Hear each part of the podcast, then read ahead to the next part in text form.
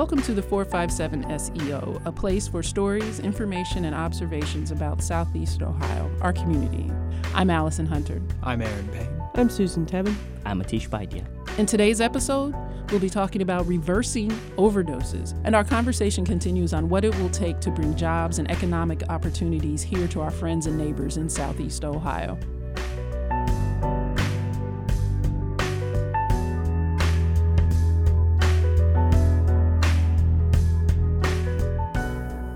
We're talking to Jack Frech, retired director of the Athens County Job and Family Services and general advocate for the impoverished in Appalachia. Uh, Jack, thanks for coming in. Susan, thank you for having me. Thank you all. I uh, appreciate the opportunity to be here. So, what does success look like?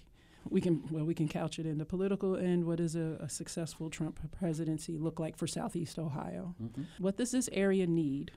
Mm-hmm and and how do we make sure we get it? So I pose that question to you. Is that all? That's it. That's oh, you want an easy know? question, right? Why didn't you ask sooner? right. You said, I've got this. Been working on it. Yeah, and we know that you've right been there. working on it. So. well, uh, first of all, I, I thank you for inviting me, and I really do appreciate the way you guys are approaching this, and, and you know the way you've prefaced this and, and your thought process on this, because uh, you know we're um, there are no disposable people. You know, I talk about that all the time, It- and, but I always started out in from the context of, you know, we tend to look at poor people as disposable people, or minorities, or people that we don't know or associate with. You know, we look at them as disposable. We don't really care what happens to them. But when I say there are no disposable people, I mean there are no disposable people, which means the most awful, terrible, racist, hard-hearted, you know, whatever. I won't use any nasty words, but that person out there is also not disposable. They're still here. They're still here no matter what, and they're still a person, and they still vote, and they still go to the grocery store, and they still function with the rest of us. You know, I think that's a huge challenge. In some ways, I think the prospects for overcoming that challenge is greater in Appalachia. Uh, mostly because I think that the communities eh, they're smaller. People have had to work together out of necessity. I mean, I know this being in the social service field, all the agencies have to pull together, not because we necessarily like the other people in the other agency, but because we just can't get our job done without co- cooperating with them. That's not necessarily true in a lot of the big metropolitan areas where these are huge organizations where folks, you know, can, can really function separately more easily, quite honestly. So I think that's true. And, and it's also true that there are more likely to be people living in uh, heterogeneous economic communities. In other words, when you go to um, a small community like Chauncey or Millfield or you know any of these small places, you'll see you know a handful of really really nice houses of people who work at the university or you know people who have good jobs who just want to live there and they have a nice home or whatever. And then you know the Plains is a good example. Uh, you know, you go a block or two over, and it's you know trailers that are falling apart, that are in pieces. Uh, they're more likely to there for their kids to be going to school together. You don't have a lot of private schools around here. that Right. kids ship their you know people ship their kids off to. So I think in that sense, you know, we have um, the opportunity, at least, to kind of foster that kind of uh, you know we're all in this together attitude and break down some of those barriers. Um, I think we we have the historical problem of the fact that there just are not enough jobs that pay well enough. Uh, a lot of it's just due, due due to geography. You know, I, I think I've often said that what we need is another glacier, because you know it was we're the unglaciated plain down here, which means we didn't get flattened out and given all that great soil that they have up in northwest Ohio. If the glacier would come down and flatten us out and turn us all into great farmland, we'd be fine. You know, but that didn't happen. We may have to wait another 10,000 years for that, or maybe not as long. You know, who knows? We could all be flooded sooner than that. But, you know, I, I, it's meant that this, you know, was not, transportation was a bigger problem. Uh, farming was a bigger problem. Uh, you know, building industrial areas and, you know, all those things that go with transportation, water, and all those things were always easier to do near the lakes and the big rivers and the the flat areas and and uh, places where the resources. I mean, that was not true here. I mean, it was bigger here were the extraction industries, timber, coal, things like that, which we did have a lot of. Those were not long term economic uh, plans that, that were going to do well for us. They were not particularly friendly to our environment. I mean, they were hard, hard, hard work. Uh, most of the, the profits earned from those went outside the area from the beginning, still do. Uh, you know, so it's always been kind of a, a harsh time here. Um, so, you know, th- that's just the reality of it. Now, I mean, I think that uh, much has been done in the Appalachian area to improve the highway systems. I mean, we all have. I remember when there weren't four lane roads coming and going out of Athens all the time, you know, no back in the day.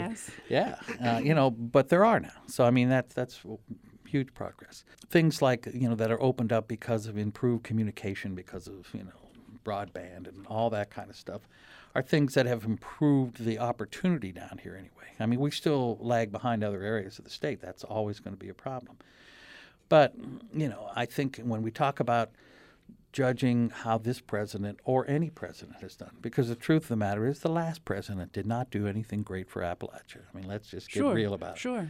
Or the one before that, you know. Right. So, but uh, bigger than so any one presidency Right. or That's any one point. Right. administration. Exactly. It's like, well, so now here we are now. Right. So this this is I think is you know this is a, a time to talk uncomfortable truths. I think uh, Al Gore called it inconvenient truths. Right. You know he's already got that one. I'll just go back to uncomfortable. Um, the truth is is that our, our economies for the last 50, 60, 70 years in southeast Ohio and Appalachia have really been dependent on the kindness of others. And I don't mean charity, I mean government. Uh, you know, we have, I mean, we wouldn't have the roads. We wouldn't have the things that we have had it not been for government coming down here. We, n- we could never have afforded those things locally. But beyond that, um, you know, we were doing better when I first came here in the late 60s. There were lots of little factories and things. The utility companies were some of the largest uh, employers. Um, well, so many things have become automated and mechanized, not just here, but everywhere. The utility companies now have a small handful of crews that do everything. Um, the manufacturing's all left the area because, quite honestly, they could get. They came here because they thought they could get cheap labor. Well, they could back in the 50s and 60s, but they can. They can always get cheaper labor somewhere else. As long as the price of transportation is as low as it is now, it'll still be cheaper for them to make it in Vietnam, Bangladesh, some other place, much cheaper, and ship it over here than make it here. So the uncomfortable truth is, is that, you know, if you look at a lot of the Appalachian community, what you'll see is that some of the largest employers are school districts, our local government, our local private nonprofit hospitals, our local nonprofit agencies they are becoming not just the, the, the largest employers, but they're the most stable employers who are the most likely to pay a living wage and offer benefits. This is what's happened throughout. And the other thing, and this is, you know, while, while we're on the uncomfortable trail here, um, transfer payments, uh, Social Security, uh, SSI, veterans benefits, welfare benefits, food stamps, transfer payments statewide, um, something like 20% of the income that people get come from transfer payments. The Appalachian counties, it's, I think, maybe 27, 28% overall, but there are most of the counties in our immediate area, it's well over 30%. Hmm. Might be 32 or more percent of the, of the income they get are in transfer payments. Well, you know, all of those things are under assault, too. Food stamps were cut drastically during the Obama administration. Cash assistance was cut under Kasich and numerous other folks. I mean, to the tune of the Appalachian counties lost 140, 150 million dollars just in cuts to welfare, cash assistance, and food stamps rendered by the Obama administration and the Kasich administration. Can you say that again? Say Yes. that number again. cuts in food stamps and in cash assistance were approximately between 140 and 150 million dollars over the last five years. And I don't mean total; I mean the annual cut has been by that much money. It's because of cuts that were made by the Obama administration in food stamps, cuts to people on cash assistance that the Kasich administration did because of the TANF block grant. huge, huge losses of funds. So we're talking over the past five years, like over a half a billion, half a billion dollars. Yes, absolutely, or higher, or higher, and and and it continues to grow because you know more and more people are getting cut off food stamps and cash assistance every day as we speak in the counties throughout Ohio, but in Appalachian County as well. Even though, you know, I think there was an improvement in the poverty rate statewide by a, half a percent or something like that. I mean, Right. it, it no way reflects the amount of cuts and benefits we've had. But but beyond that, I mean, I think because we are so dependent on those things, you look at issues like uh, SSI, supplemental security income, which is essentially welfare for people who are elderly or disabled. Well, the, the, the benefit level that people gets around 700 bucks a month, which is roughly 75% of the federal poverty level. So we basically put people through a very, very painstaking process to determine they're disabled and they can't work. And once we've determined that, we give them three fourths of what we know they need to live on. I mean, that's the official policy and has been. I mean, all along. So when you when you take those kind of situations, or you tighten up eligibility and cut back on eligibility for unemployment compensation, which they have done, uh, you look at all of those things, and you will see soon there will be also pressure on Social Security as well. Uh, all of those transfer payments, uh, you know, pressure has been to keep them down to, to minimize those. Well, the Appalachian counties, that's a third of your income. so, lo and behold, I mean, the- the other reason you have a hard time with small businesses struggling is because their customers don't have any money. Right. Uh, and you know, but try to find try to find local officials, any county, any county in southeastern Ohio, who are going to make it their principal cause to go to bat for increases in transfer payments. I mean, if you want to do something that would solve a lot of problems in southeastern Ohio, increase payments to the disabled under SSI to the full poverty level. Uh, that would bring in hundreds of millions. You know, uh, have a, a, unemployment compensation policy that covered all of these part-time and temporary workers. That all these people now that are working at Dollar General and follow, you know, all that kind of stuff, have m- more reasonable unemployment. Those kind of things. Don't cut all these people off welfare. I mean, I can go up and down the list here and tell you that different approaches to this, even different approaches in, by local government encouraging people to sign up for these programs, you know, fighting for those benefits, would shift hundreds of millions of dollars into the Appalachian counties, which would, of course, feed the people housing, would improve housing, it would improve local businesses, it would improve health care, it would improve all those kind of things. But I would challenge you to find any any Appalachian county and where the local officials, county commissioners, state representatives, any people are fighting for that. And yet, you know, that it's the economic reality. I think the the narrative is if you increase people's welfare payments or whatnot, that they're just gonna take that money, be lazy, live off of that, not be productive, and it's going to be an overall drain on our economic resources, and it's actually not going to help the economy and grow the economy. It's gonna it's gonna drain the economy instead. And you're you're arguing that, in fact, the opposite. Absolutely. And, and the, I mean, the thing about it is, is that uh, our uh, willingness to cut taxes for other people has had nothing to do with what's going on with welfare payments. Of course, all these payments represent a very small portion of the budget, anyhow. And, you know, when we, that's the other part of this, the economics of this, is that um, we talk about taxes. The truth of the matter is, is that in most Appalachian counties where the poverty rate is so high, it's also all the income levels tend to be lower. Uh, Appalachian counties are almost all upside down in terms of what they pay out in taxes and what they get back. In other words, we get back a lot more than we pay out for the Appalachian counties. Some kind of places like Athens County, it's like because we have the university, it's like three or four times as much as we pay out that we get back. And it, the other thing to remember about this is that um, our school districts are all poor, and poor districts get much more state money than the other more wealthy districts. That a much higher percentage of the people who have health care have health care through Medicare, Medicaid, veterans benefits, uh, public employment. Uh, all of these, you know, in most of the Appalachian counties, the majority of health care is paid for by government now.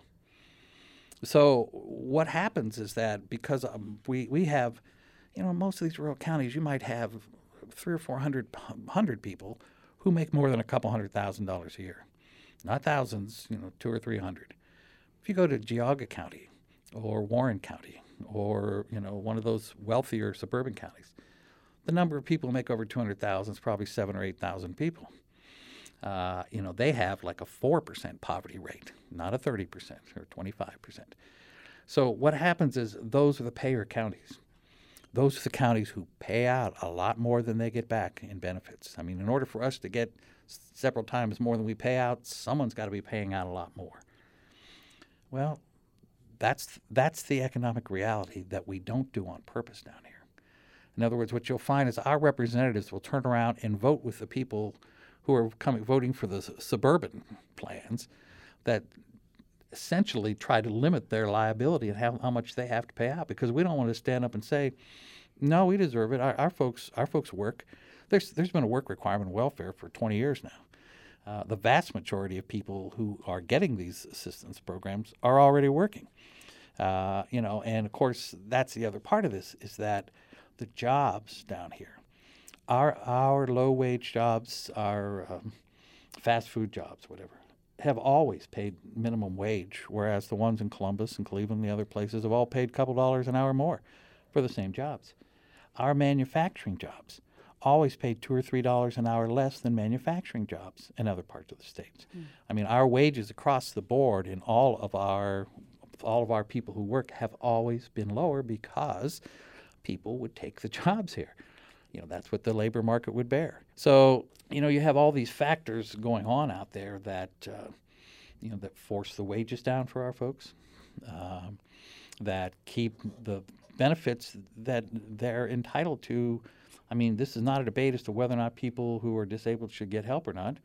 We're just talking about how much you should give them once you determine that. Right. So you know, we're not talking about changing all the rules on welfare or unemployment or anything necessarily, but we're talking about you know, once you've determined that someone can't support themselves, shouldn't you give them at least enough money to meet their basic needs, kind of thing? Mm-hmm. But you know, it's beyond that too. When you start looking at, uh, they're talking about block granting Medicaid um, and food stamps and things like that. Well, that was a huge disaster for cash assistance.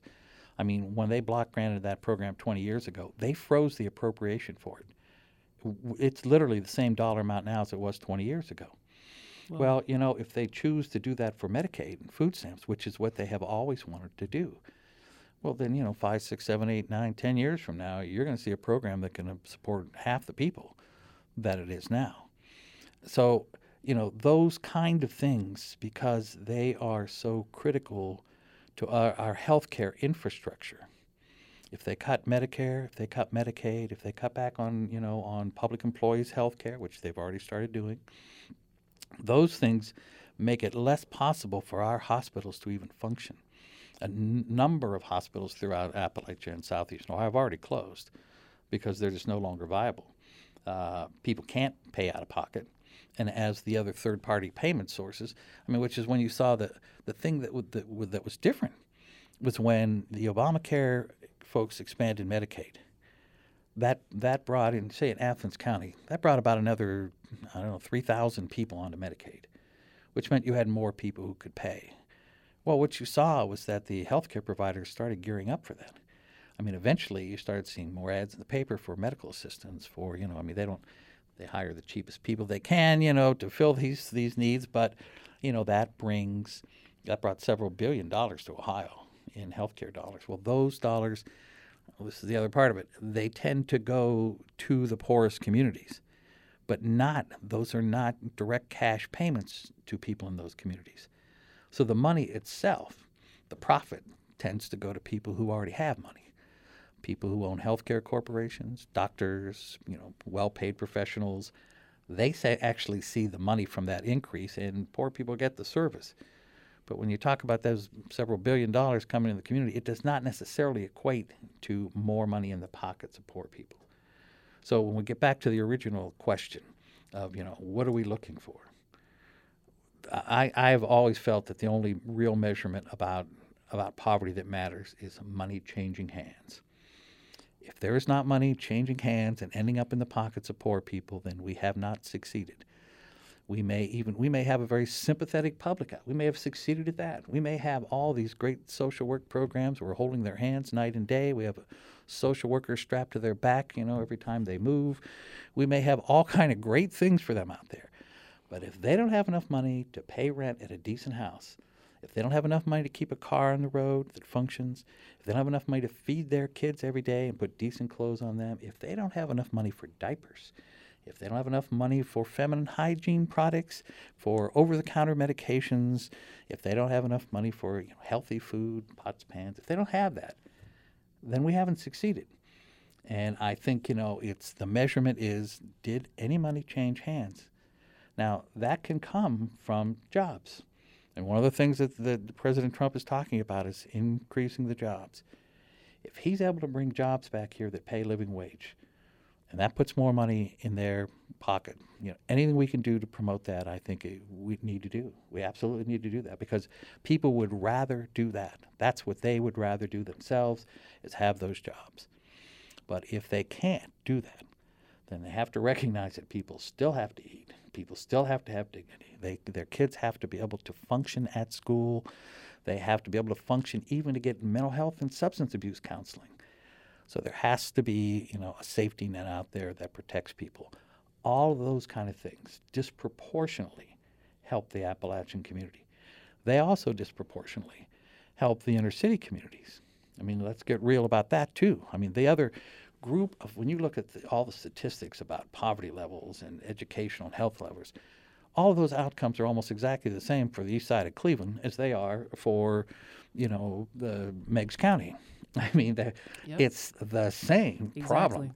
So, you know, putting money into those problems and having money change hands in Appalachia also has money change hands in inner city Cleveland and Columbus and Cincinnati and those communities, which disproportionately will help benefit people of color. I mean, that's true as well. But it's, it's you know, unless money changes hands, it doesn't matter. I mean, you can talk all you want, and there will be lots of talk. And we can all talk about all the behavioral things they need to do to act in differently or better. But if money doesn't change hands, then we haven't succeeded.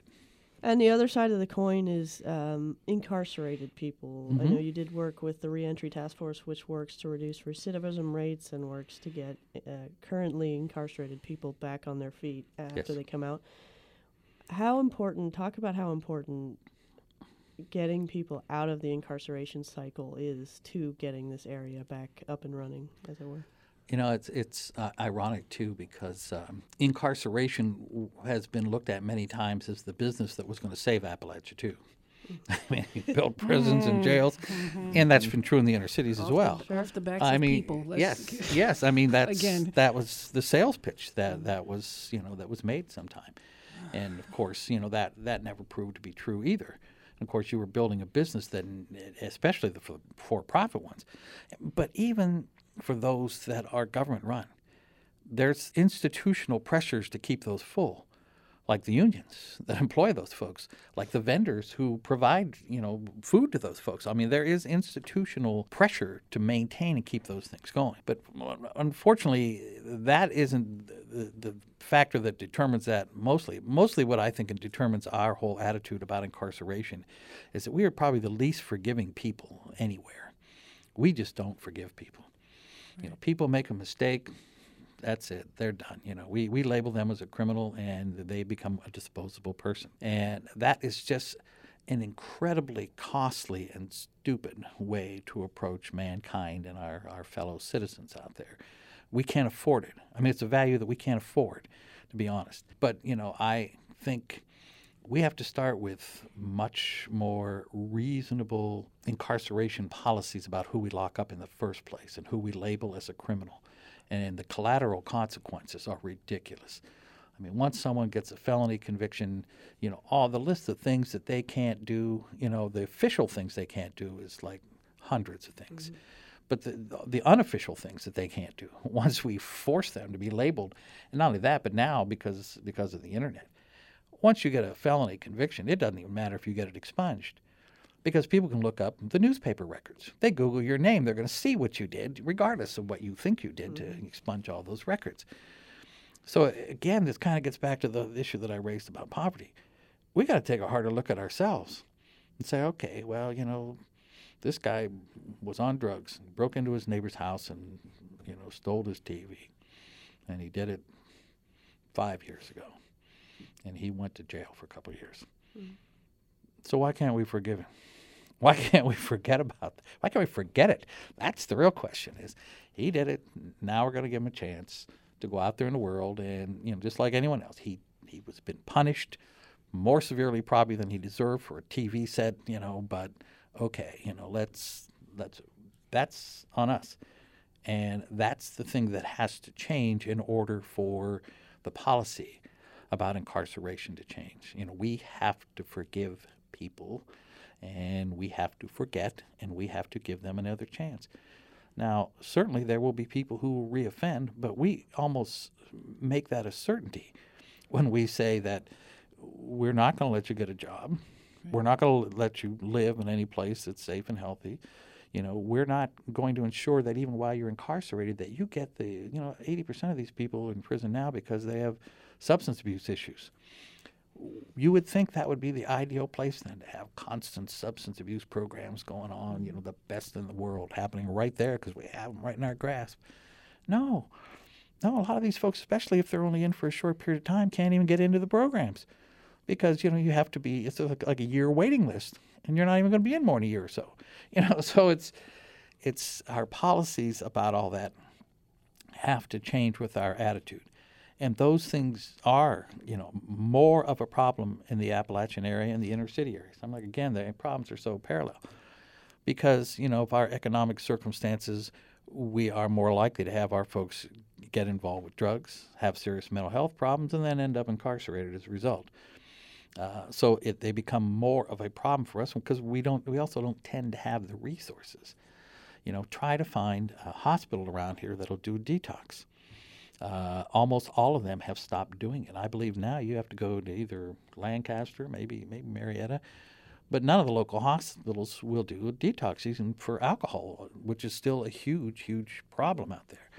Try to find an inpatient, you know, uh, hospital to do uh, uh, inpatient uh, substance abuse treatment or mental health treatment. You know, you're going to find yourself going someplace pretty far away. I mean, we don't have the resources, you know, to deal with a lot of those problems that are serious problems here. So, you know, that's and, and just making people aware. People don't even want to talk about.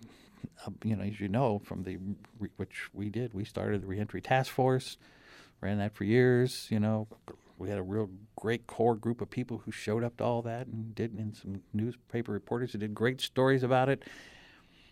But you know, I didn't see this kind of catch on in the community as something that we all need to embrace. You know, let's embrace our returning felons. Uh, that part didn't seem to happen. You talked about if President Trump can bring jobs into this area, that Mm-hmm. that would be a good thing. Mm-hmm. But you also talked about the need for a safety net. Mhm. And so there's this conflict between, this contradiction between, it seems, and he hasn't enacted policy, so just based on some reporting I've heard and some of the folks that he's chosen to nominate into certain cabinet positions, Mm-hmm. That, okay, if he's successful in bringing the jobs to this area, that's great, but then he'll have other policies, the administration will have other policies that will eat away at the safety net that we Yes. have. Yes. So how can we Well, the I think the thing is is that uh, um, this has been true of every president too. I mean, they've all done some good things. I mean, George Bush expanded uh, prescription drug coverage to to Medicare, which is something that was needed forever. That was done under the Bush administration. Uh, you know, Obama did expand Medicaid to a lot. I mean, they they've all, but he also cut food stamps. I mean, you know, that's the the reality of politics too. Politics is about compromise, and it's about you know trade offs that happen in Washington. The challenge, though, is to keep people down here informed and engaged in all of these, because I, I think that's the other thing. We, we fall into this trap of believing, you know, we have to be either Republicans or Democrats, that we have to either support our, our team, you know, and oppose the other team or whatever, instead of thinking of, you know, we have to support ourselves and our neighbors. That's our first priority. Now, sometimes Republicans will do that better. Sometimes the Democrats will. We don't really worry so much about the party labels. We shouldn't worry about them at all, quite honestly. What we should worry about is what's in our best interest and in our neighbor's best interest. Those kind of things. If you do that, then you approach each policy decision on by that standard. And I do think that's one of the other opportunities, though, that comes from the, from Trump is that uh, he is clearly not a party ideologue. You know, what concerns me about him is that I, I I am fearful that people will look at him as the strong man answer that gives us permission not to be engaged ourselves. And I think there are a lot of people out there who find comfort in that. People who actually believe that, you know, this is what we really needed is somebody who is really strong, really tough, who's going to protect us. You know, and that's what I think a lot of people voted for. Because, and the reason they were willing to vote for that now is because their lives are so desperate, because they're so they are afraid to stay the course the way it is now. People have been telling them, you know, we're going to improve your life by four or five percent. They're saying, well, no, but it's dropped by fifty percent. I need to get back, or I need to get to where I've never been. I, I, I have my life has to get better. What scares me is that people have lost faith in themselves. And a lot of it, the reason things got bad is because people did not stand up to the George Bush cuts. They didn't stand up to the Obama cuts.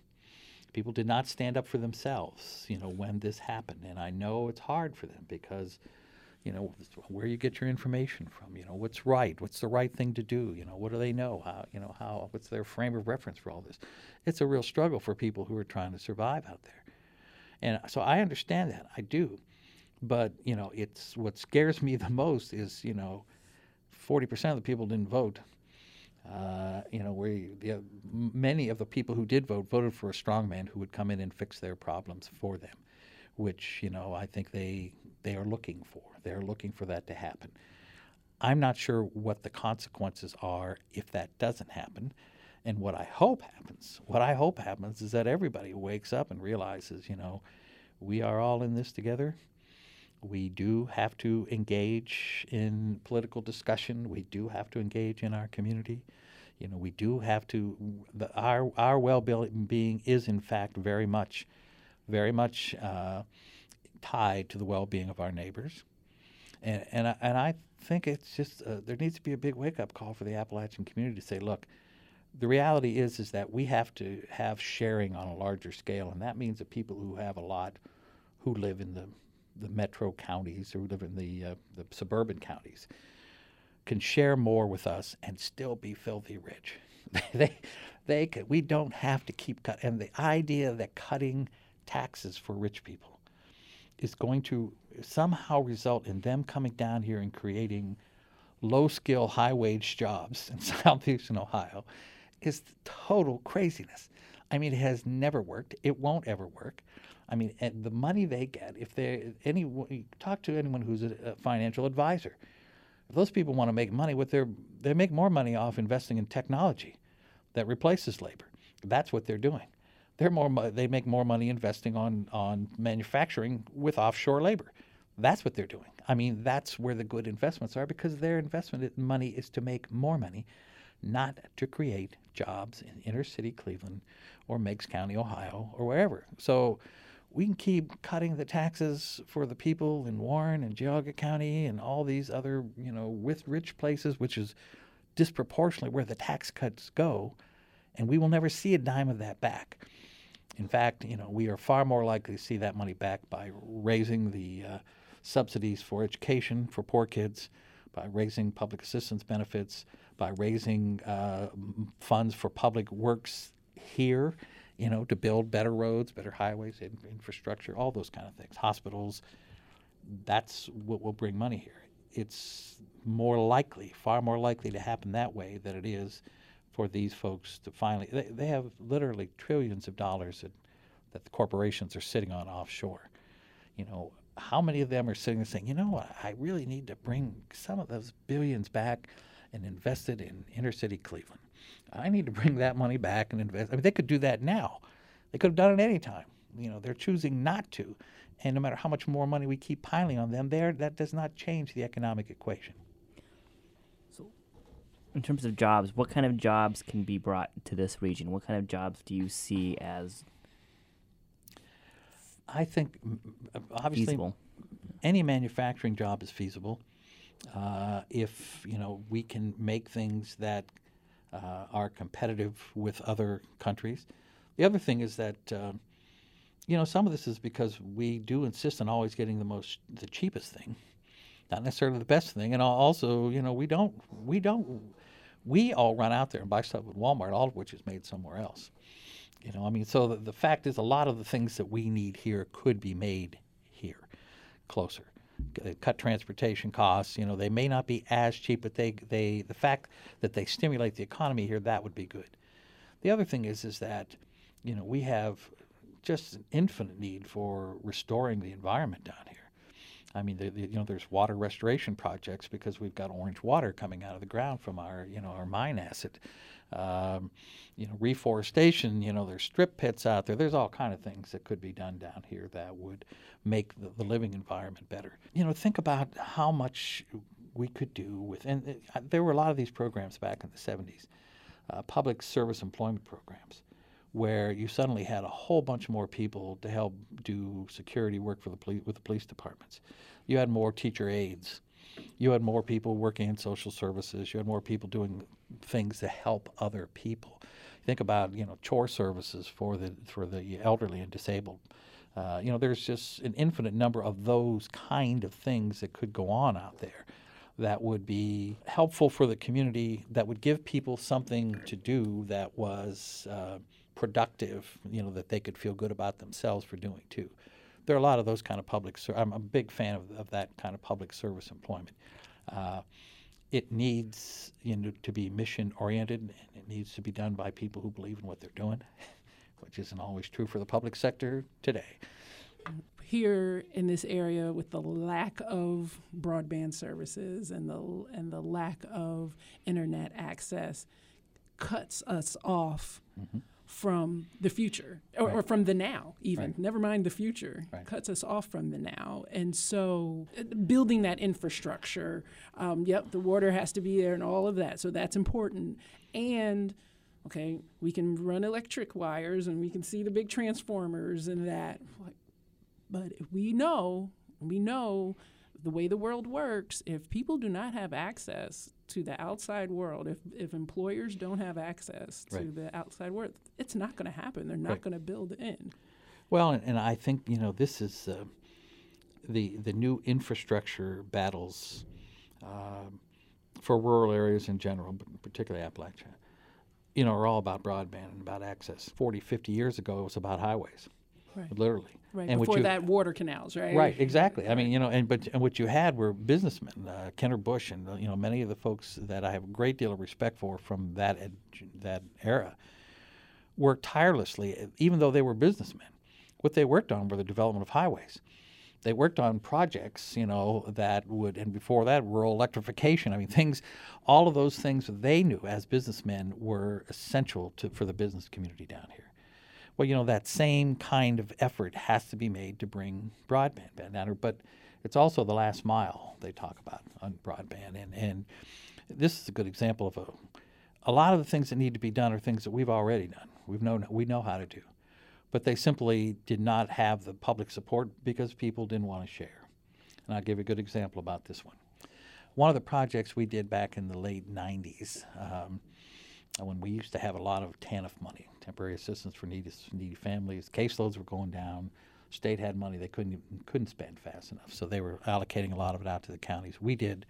We had nine million dollars in special projects down here, all of which we lost, by the way. But one of the projects that we did is that we found out that the state, um, which was buying new computers for all their state employees, including the county welfare employees, every three years. So, you know, they would renew them every three years, and they would take the old ones and they were keeping them in warehouses. And then some of these they were like auctioning off to third world countries and who knows what. Well, we found out about that. And so basically we, we struck a deal at that time, and I think this was with the, the Taft administration, where we could get those computers that came literally came off our desk and you know other counties for free. But we had to strip them because they had information on them that was confidential, whatever. We had to strip them and we had to uh, load new hard drives on them, and you know we had to add speakers, different things. Um, we used some of this TANF money to do a contract with Hocking College. They had a computer program up there where they were teaching people computer skills, computer science stuff. So we had their stu- we did a contract with them to have their students strip these these uh, computers and put the new hard drives, do all that stuff in them. We made them available for low income families. I think they had to be below 150% of poverty and they had to have a kid in school. And the reason we got into this project, by the way, is because we had clients coming to us all the time and libraries complaining because kids were getting homework assignments to do stuff on the internet. Right. And they were lined up at the library, you know, to get their half hour there. There'd be huge lines there. And of course, none of these kids had computers at home, they couldn't afford them. Right. So we got these computers. We had Hocking College clean them up. We set up a training program through Hocking College. We also built, not built, but we set the set up the workstation out in the plains with a computer lab in it mm-hmm. to do computer training. This is all when all this started. So we basically said to low income families, if you have a kid that's school age, if your income's below 150% of poverty, if y- some adult in your household will come in and do 12 hours of training on how to use this computer, we'll give it to you for free and we'll buy your internet access for a year. Because we bought internet access at that time, like in huge lots, we were paying eight, nine bucks a month for it. So we could get some, we were able to get someone a, a new computer, relatively new, totally refurbished, um, year's worth of internet access, and I think our total cost on it was maybe 200 bucks, including all the hardware everything we had to do. Um, and so we did, I think it was between 2,500 and 3,000 of them over the, which was by far the largest project in the country. And we put them in the hands of low income students out there.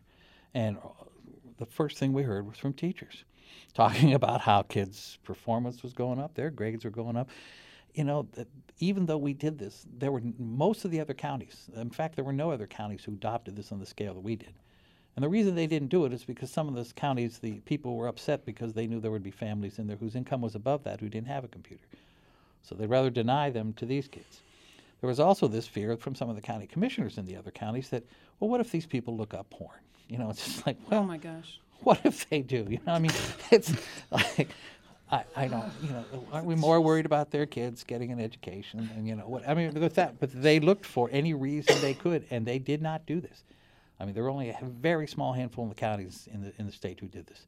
We ran this program for three or four years. It was doing great. Actually, then uh, when um, Governor Strickland came into office, he changed the policy and decided that we had to start buying these. We can, they wouldn't give them to us for free anymore. At the same time, the state cut our TANF money. I mean, the whole nine million went away for all that and all the other projects.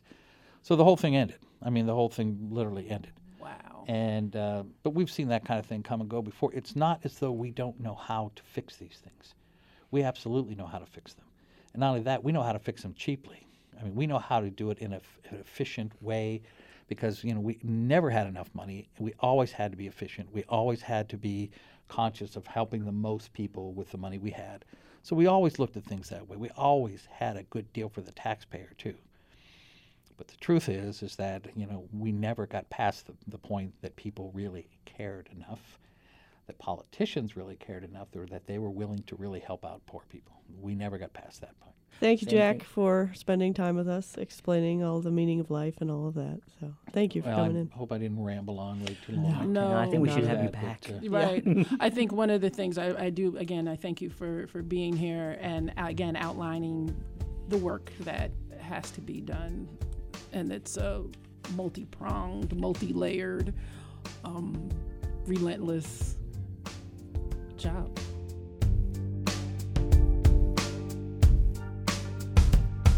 Coming up. The day I spoke with Director Merry, his crews had already dealt with fatal overdoses. We've had two today. Two deaths today. And the one house we've been to numerous times. That story's next.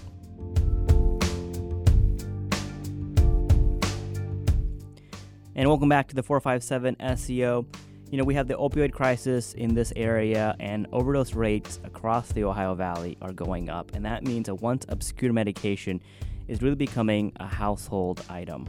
It's called naloxone, and it's a drug that can reverse overdoses. And with training, it can be administered by just about anyone.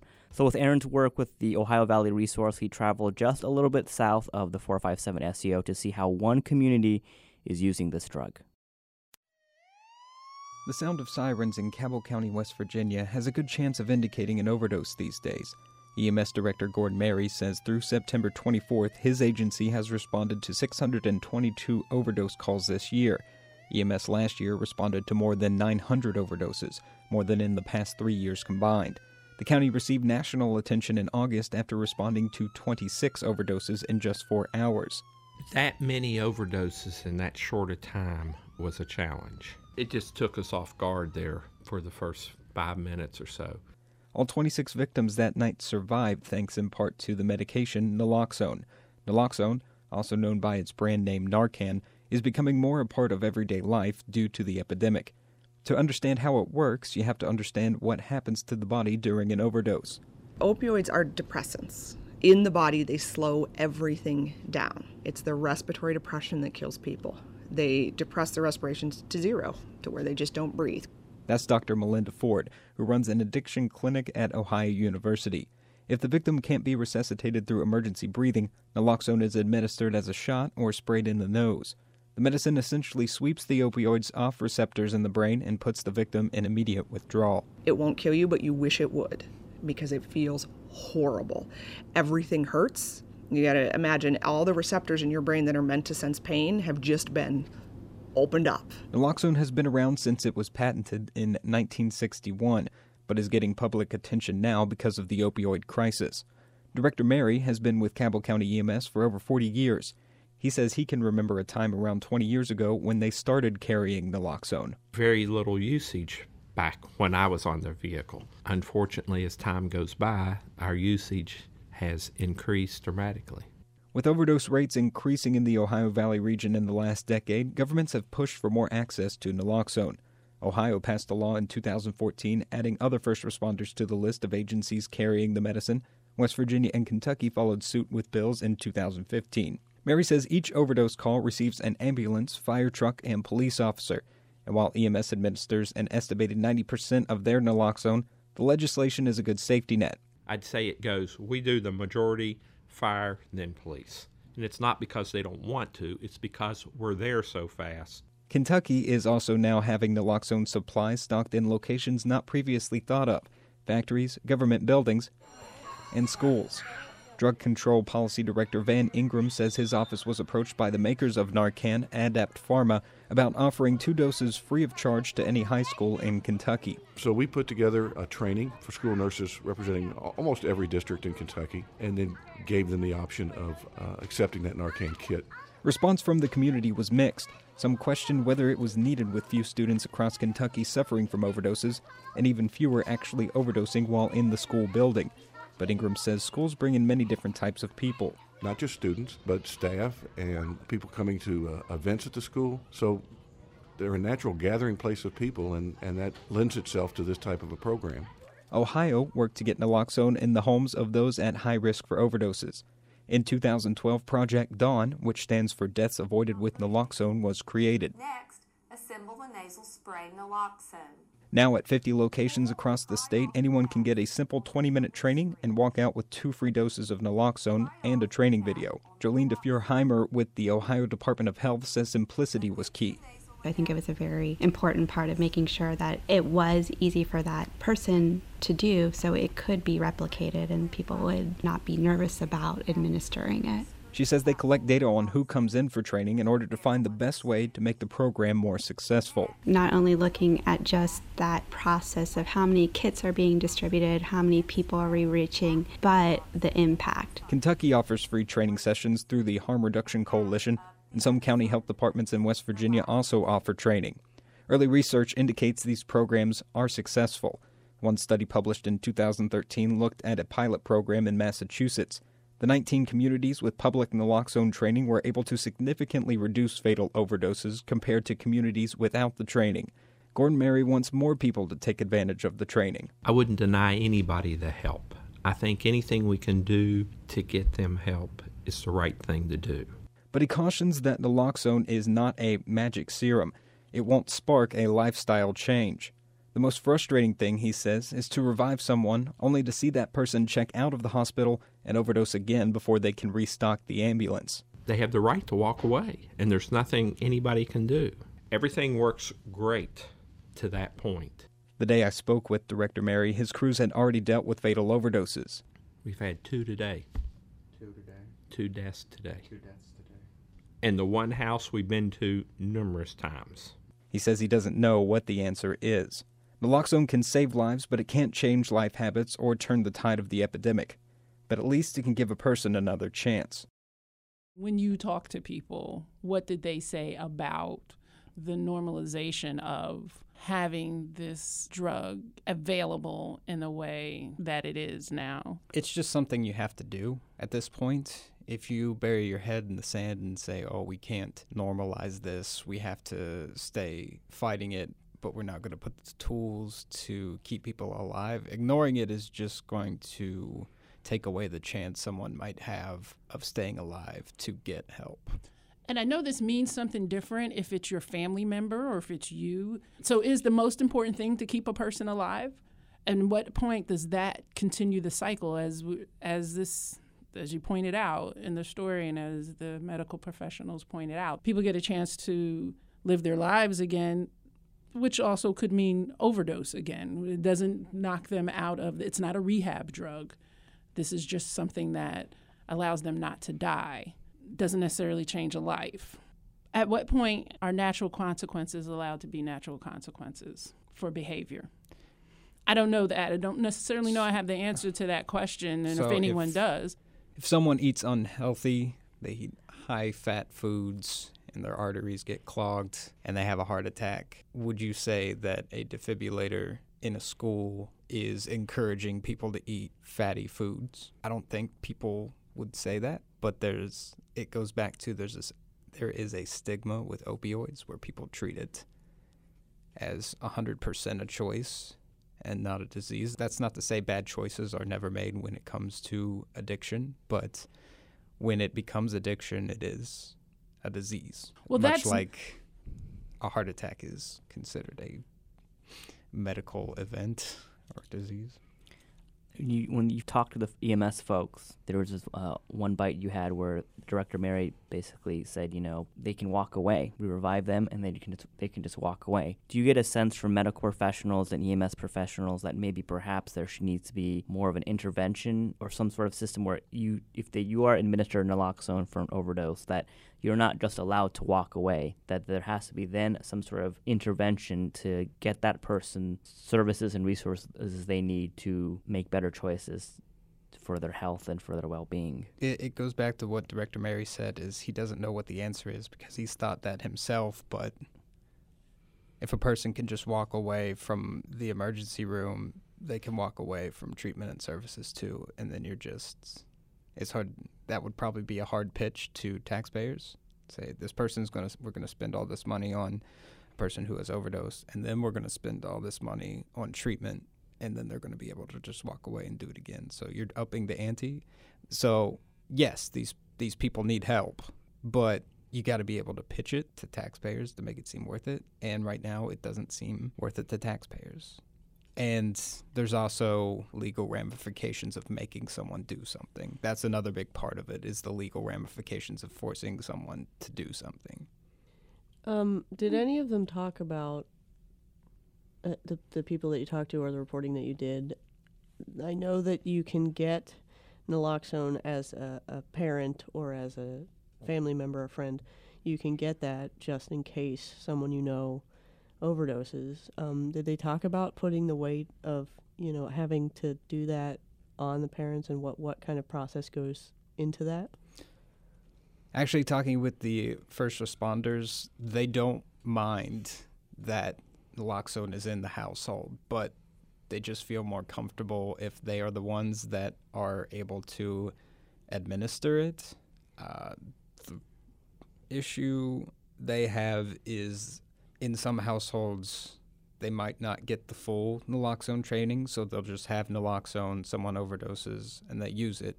But the opioids might overpower the medication over time, and then that person goes back into an overdose, which is possible, and then they just overdose anyway. Whereas medical professional would come in and know immediately, okay, we have to stay here, we have to monitor this, this, and this, when somebody in a household might not know it. But it's good to have the naloxone in a household, the person issues the first dose, then they call 911, they arrive on the scene and say, hey, we administered not naloxone, and then they begin to monitor the signs and see if another dose may be needed. Some I've heard to up to four. One person received four doses of naloxone to combat an overdose. That whole idea of the legal ramifications to to force someone to stay and, and, and get treatment, and that being a hard sell to taxpayers, is that as hard a sell? Again, if it's your family member, you want every opportunity to keep that person alive, and that makes sense. But if those drugs weren't on the truck and they weren't in the home, um, Potentially 26 people would have died in Huntington in a span of four hours. And those 26 people would have never got a second chance. So if you're if you're an if you're an EMS, drugs kill. Yeah. Drugs do kill. Right. That's that's a part of the risk of people doing uh, living life. Along that sort of line of thinking and, and thought, are you making the argument that if the drug is not available the way it is widely available, that co- we let the natural consequences happen, and then because of those consequences, there is a natural reaction for us as a society to spur into doing something more, taking more action in a certain way.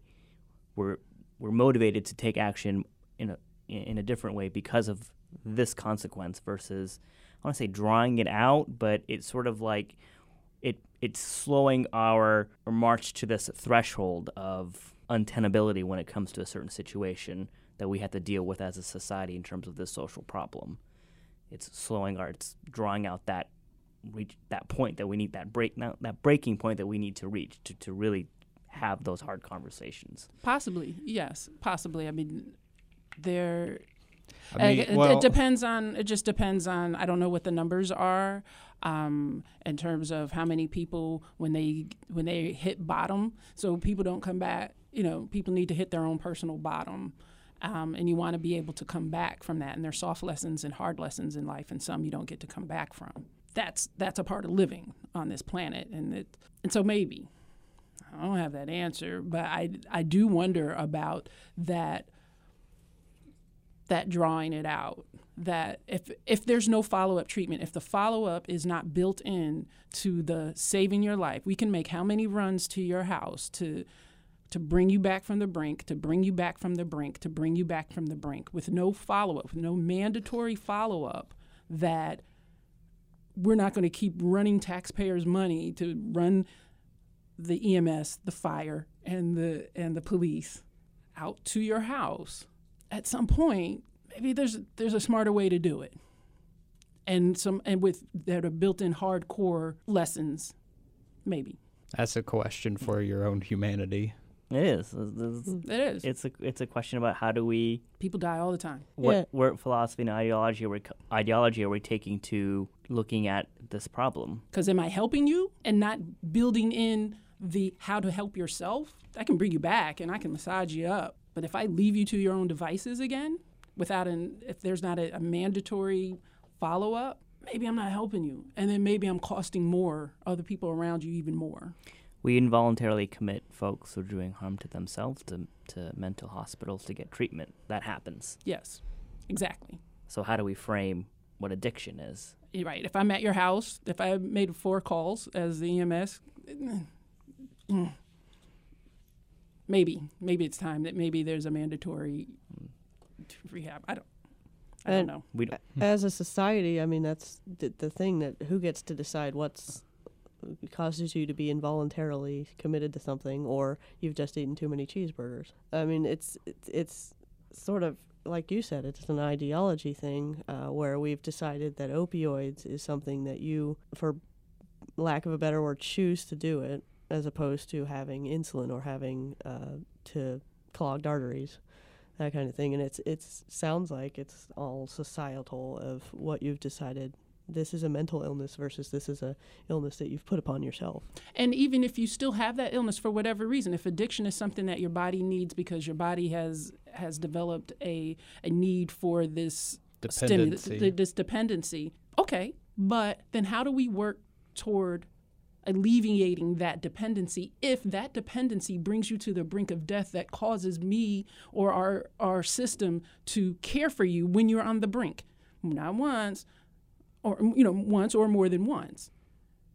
It feels like we're being at some point we're dropping the ball if i don't try to help you treat that dependency. Yeah. and i just bring you back when that dependency goes too far. Definition of insanity is doing the same thing over and over again and expecting a different result.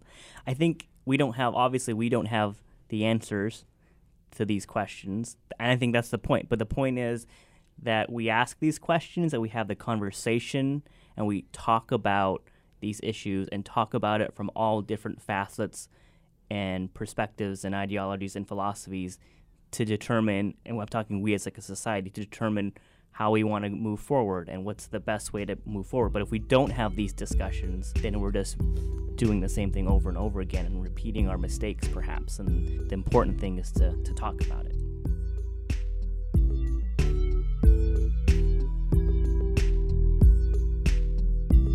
Up next, the amazing adventures of Chris Riddle.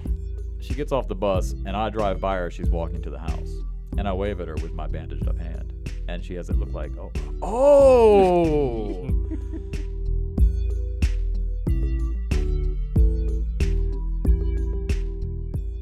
So here's Chris Riddle and the amazing adventures of Chris Riddle. We're going to talk to uh, uh, Chris about a new addition to his home, but pause that. What the hell happened to your hand, man? I broke my I broke my pinky playing soccer. Can you describe what's on your right hand for the listeners? Oh, I have. It's a beautiful ace bandage, and there's a uh, splint inside the bandage that's sort of keeping my pinky stable because I haven't gone to the orthopedic surgeon yet. Oh, So like that? You broke it like that? yeah, but I mean the thing is, uh, it, it was broken for two weeks before I went to the doctor. Oh, damn. How broken was it? It was so broken. That you need to see a surgeon. That's right. So yeah, So how specifically did soccer injure your hand? I play in goal, and I Oh. went to stop a shot, block the shot, and then slam my pinky right up on the goalpost. Oh. But did you And- win? I did. I got a shutout. it That's was a shutout. Oh, nice. I played three quarters of the game with a broken pinky, That's all that matters. and everyone's like, "Why are you throwing the ball so crazy?" I'm like, "Well, Why's your pinky sitting out Yeah. there to the left? yeah, let me reposition to the this." right. and we'll- Did you know immediately, or did you like go through it and adrenaline was kind of rushing and you couldn't? I've done this before. I knew it was broken. Oh. Yeah. Mm. You know, and it's rec league, so it's serious stuff. right. You got to leave it all. That's the other thing. You got to leave it all there on the field. I've seen Chris play. I want to. Yeah, you saw the you saw the game where I just stood there and watched the game myself. So I have good defenders. yeah, I just sit there do my taxes, crochet. It's great. Yeah, I've been playing. I've always played in goal. It's, it's my therapy. I like to give people a hard time. You know, because you come in my box there, Mhm. you're like, I'm going to score a goal. You're not going to score a goal, and then I'm going to laugh at you. And I'll leave my pinky out there yeah, for you. You know, yeah, I've had someone say- step on my thumb before, uh, stitches in my eye. Ooh, Yeah, so that's it's that's, not rugby, but you know, it's that's like the whole weekend warrior thing. Like for real, for real. Yeah, and then like the rest of the, you know for two weeks after that, I'm like, well, that's really stupid. Right. Because I'm getting too old for this. Yeah. I was going to let you say it and not say it. For those of us over a certain age, yeah, at some point, some of that stuff has to stop. know, I keep saying it, but I keep going. So okay. So wait a minute. So you have to actually have surgery on that? Maybe we'll see what the surgeon says. But Oh, so the options are just put it in a cast, leave it as it is, or put a couple pins in it. it's kind of So, like they've got the Barbie hand. like kung fu grip. You know. I'm sorry, yes, kung fu grip. He's got the kung fu grip. Are you in pain? Between those Usually I'm numbers not. of one through ten, what is your well, this is pain what I told the doctor. Okay, they're like, well, what do you think? And all right, when I'm sitting here, yeah, maybe a three. When I'm not doing anything. When I move it, it goes up to about a six, and when I run it into things, it's about a thirty. Sure. like you want drugs? I'm like, nah, it's okay.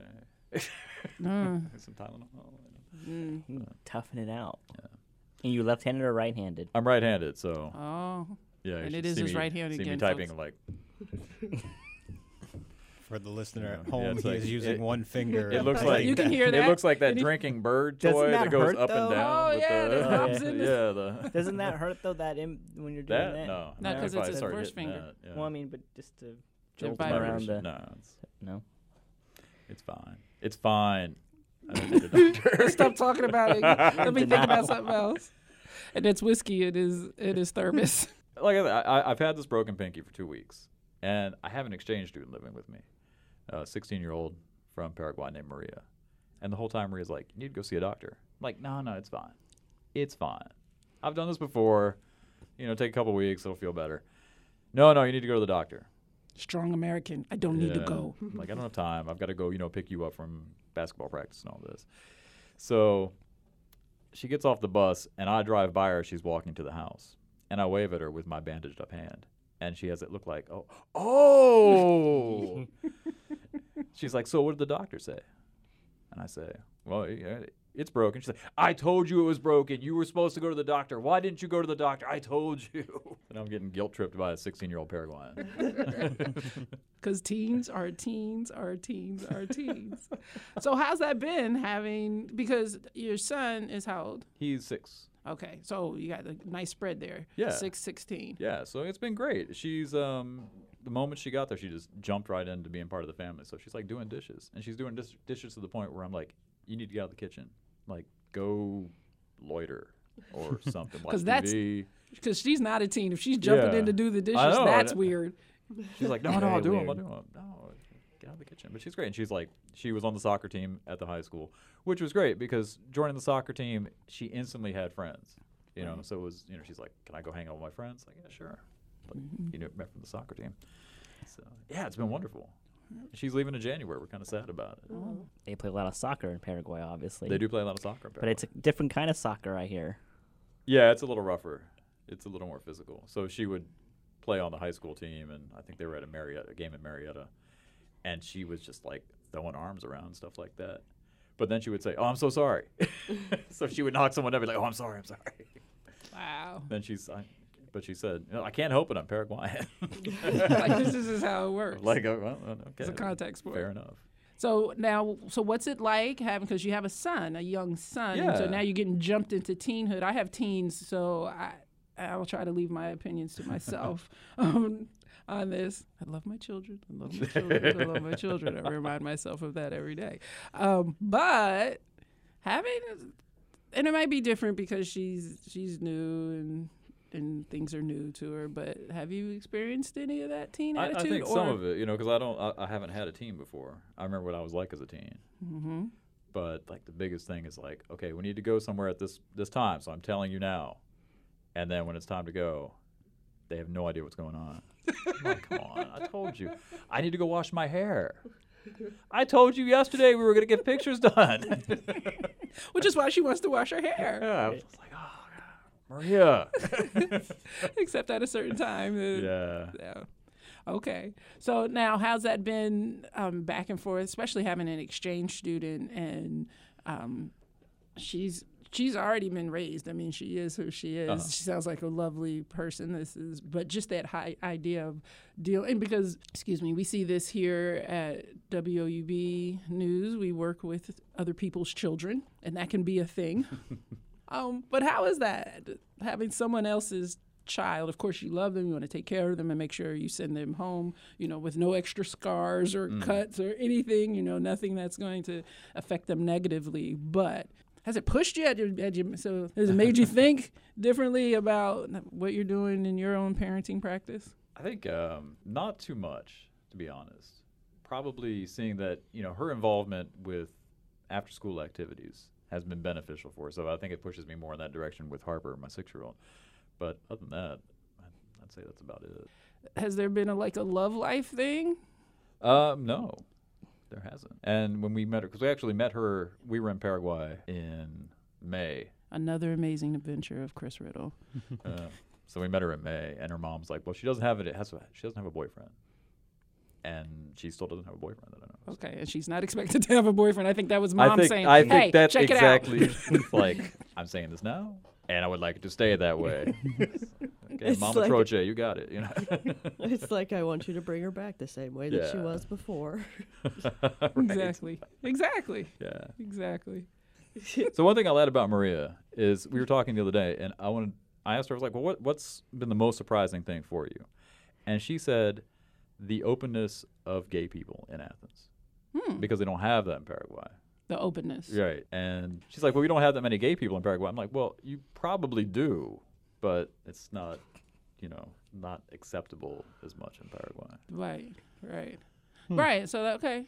So what is that? Did she share any thoughts on? Well, she did. She's like, you know, I, I never thought about it before too much, but I've seen couples around here, and it's it's not a big deal to me, is what she said. In fact, a couple that live across the street, and um, it's a lesbian couple, and she's like, I love seeing them together. It's just so cute when when Kelly gives Sam a piggyback ride. so she's like, so they're just like, you know, any couple, like. Like yeah okay so it's like the little victories And that's kind of the whole point. yeah Yeah. Love is love. it's pretty cool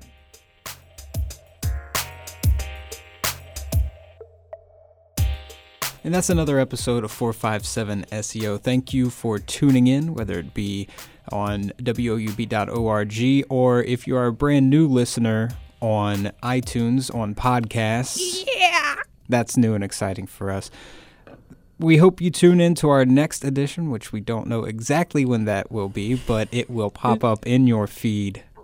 Trust and know that it will pop up in your feed. I'm Aaron Payne. I'm Susan Tebben. I'm Allison Hunter. I'm Atish Baidia.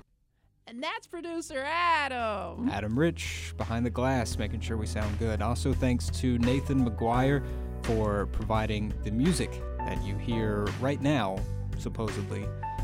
I can't hear it personally, but just trust that it's there. Go Nathan. Trust. Go Nathan. And uh, yeah, so bye. Bye. I think I talked right over you when you said your name. Can you? Nah,